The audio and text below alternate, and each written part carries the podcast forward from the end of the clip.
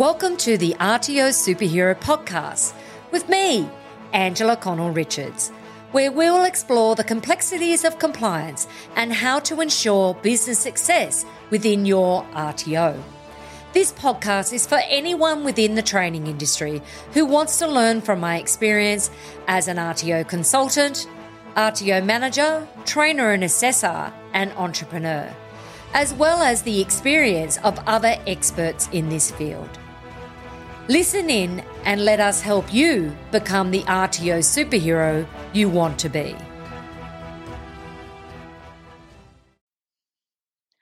Over the last 10 years, we have gone through some massive changes in the training industry. Since ASQA's inception in 2011, there has been a huge shift in the training industry from not only a vet regulator that is at a state level, we've now moved to a national level, but we also had the standards that were introduced instead of a framework. And we've had so much change with how we're regulated over that time. In the last four or five years, we've actually found that ASQA have been very, very tough when ASQA first came in in 2011, there were over 6,000 RTOs around Australia. Now there are less than 4,000.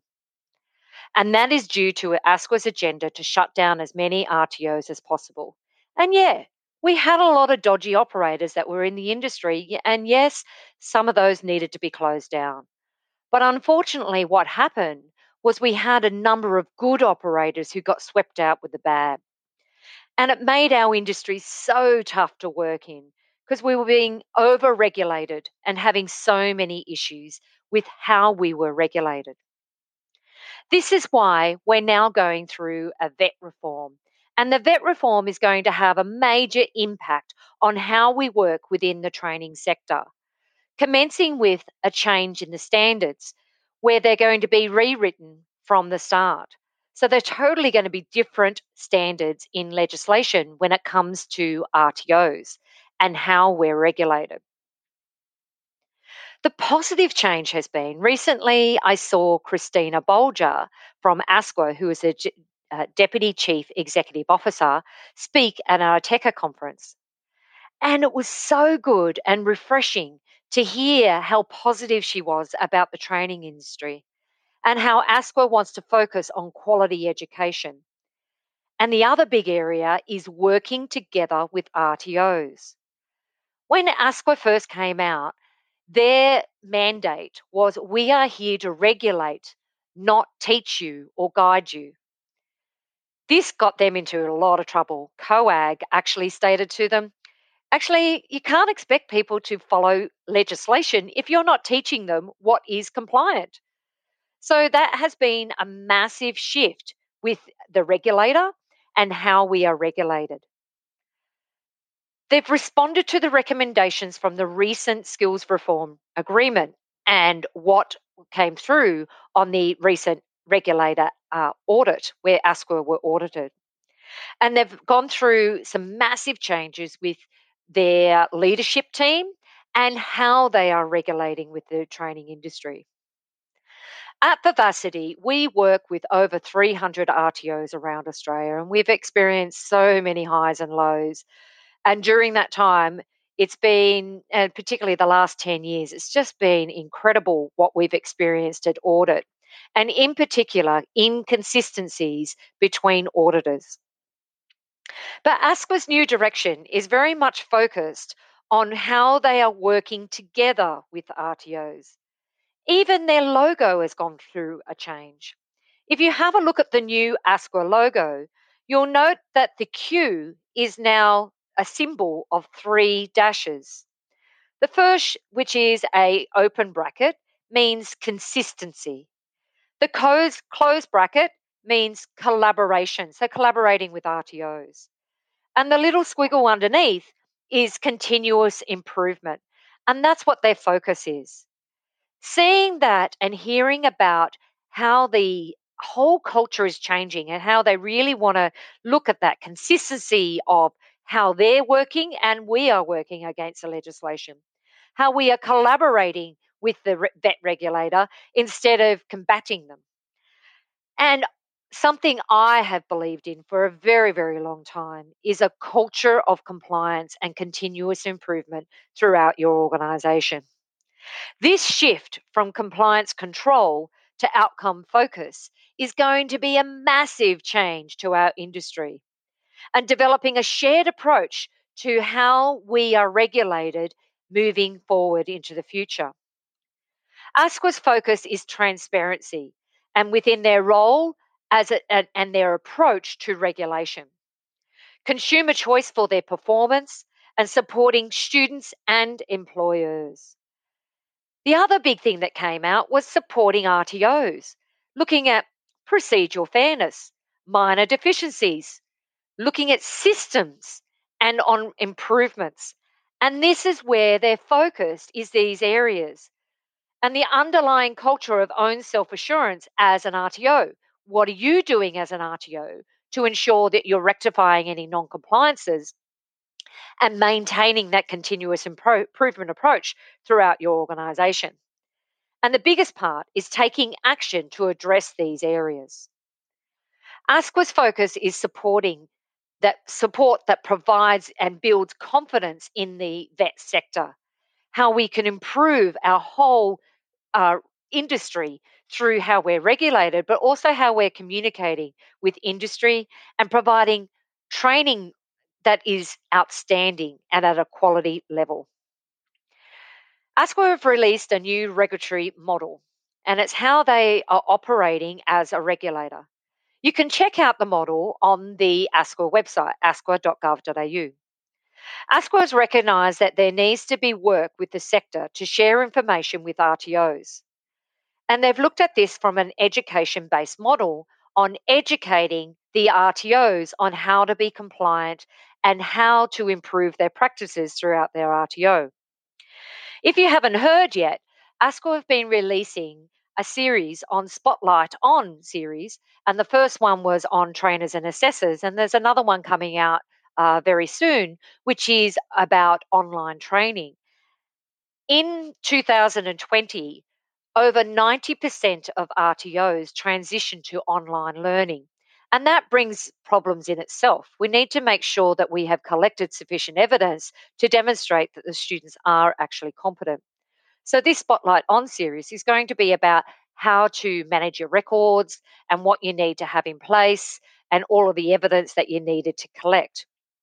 And it's really looking at how can we improve our practices with the spotlight on, with ASQA actually explaining what this process is. The strengths and the use of the uh, results and what they've learnt is really what's going to make a big difference with the training industry uh, and differentiate the difference between different com- uh, providers.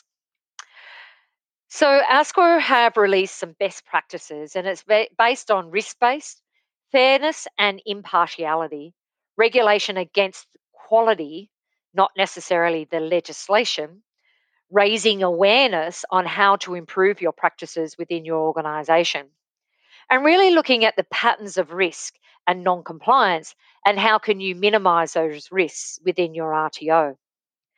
It's very interesting and engaging with RTOs. Uh, uh, the ASQA is very interested in engaging with RTOs for identifying future Spotlight On series. So if you've got any ideas on what you would like to see on future Spotlight Ons, get in contact with ASQA. The new audit model has commenced with the audit process and how they are regulating. They're assessing the essential requirements of the standards and not focusing on minor deficiencies. They've undertook a full review of what they're doing and how they're regulating, and they're more focused on greater consistency and procedural compliance.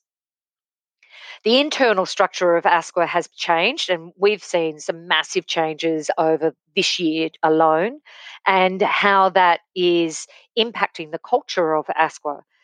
And from what we can see so far, the uh, tides have certainly changed and the culture is much different from what it was a year ago.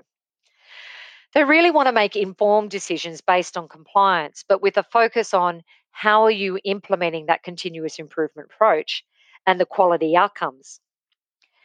They're looking at improved mechanisms for managing non compliance, with a focus on RTOs are monitoring, reviewing uh, quality practices within their RTO and how are they ensuring the co- continuous improvement and quality practices within their RTO if there are any non compliances. When standards are not met, they are still reported, but the focus will be on the standards, uh, will be self assurance. So, focusing on continuous improvement. A big shift has been the focus on clause 2.2, which is all around continuous improvement. So ASQA want to see evidence within your RTO that you have a continuous improvement approach throughout your organization. And if there are non-compliances identified, that you have a process for managing that risk. What they will be doing in the future for minor risks, they'll be putting in place agreements to rectify those uh, non-compliances. Historically, in the past, ASQA only provided 20 business days to address any non compliances. And they've identified that this just cannot be done. And what it is doing is it's forcing RTOs to provide any data, and it may not be quality, and they're not really improving their practices. So what they will be doing is putting together agreements to rectify where they'll you can negotiate a time frame of when you'll get this rectification completed. And it's not necessarily that you're going to be submitting that back to ASQA. It might be that they come back and do another audit later on down the track, or they just want to see evidence of those non compliances rectified in future audits. They want providers to have time to fix the non compliances and any other issues within the system without rushing the process. And the focus is on improvement with the system and supporting the RTOs to address the non compliances. The responsibility will be back on the providers to improve their systems and practices. ASQA will utilise data from past audits to identify if they will implement agreements to rectify. And it's really important that what we're looking at is bringing back more of a story of practice model of working with RTOs. So I'll be really interested to see when in the future of ASQA audits what it's going to be like. ASQA will be providing case studies to assist RTOs on how to conduct rectifications and how what they need to do in order to respond. Which brings me back to the old ANTA days where we used to have the evidence guide on uh, that would assist RTOs with providing evidence to non-compliances. It's a much better model and much fairer, uh, and it's more uh, equal for the RTOs to be able to implement that into their organisation. ASQA have stated that they're going to have more regular updates to regulatory strategy, and look, they're really focused on at the moment online learning and identifying the key risks with online learning. So you might have seen that they've got a uh, strategic plan review at the moment in online learning and how have RTOs been collecting that data and ensuring that they've collected sufficient data to deem a student competent. Compliance and assessment changes to be rolled out in September and how they're looking at the process. And then we'll also be providing an annual provider survey that's going to be released soon. The future looks bright uh, with benchmarking and looking at how ASQA can work with RTOs. I'm very excited. This is the best change that I've seen in the training industry for a very long time. With the vet reform, the standards changing, micro credentialing, and now ASQA with a focus on working together with RTOs. What a bright future we have. So exciting. And why is this happening now? Well, I don't know whether this would have all happened uh, if COVID had it happen. I think actually things were fast tracked due to COVID and uh, ASQA auditors not traveling around. But what I have really identified is this whole process, and like everyone within the RTO industry can breathe a sigh of relief. It's not like you can rest on your laurels and sit back and let compliance go out the window because now more than ever, you need to be very aware of what the changes will be, in particular with the changes in standards for RTOs. In the roadmap for the vet reform, the standards are due to be released in August. We don't know a date as yet, but we know it's going to be in August. At Vivacity, we're going to be holding a focus group in Sydney. And that focus group will be looking at the draft standards, identifying what that impact could be on your RTO, what are the benefits, what are the detriments, and how will it affect you. And we'll be putting together a group report that will go back to ASQA uh, not ASQA, it will go back to the government because ASQA don't have anything to do with the standards when it comes to writing them, but it will go back to the government and we'll be able to provide feedback on the standards. We as a community in the vet sector, we need to be able to give this feedback and this opportunity is here. If you work in an RTO or within the training industry, make sure that you get involved with providing feedback on the new standards because these standards are going to have a huge impact on you and your organization moving forward. And this is going to be our one opportunity to be able to give feedback on these current standards that are going to uh, being rewritten.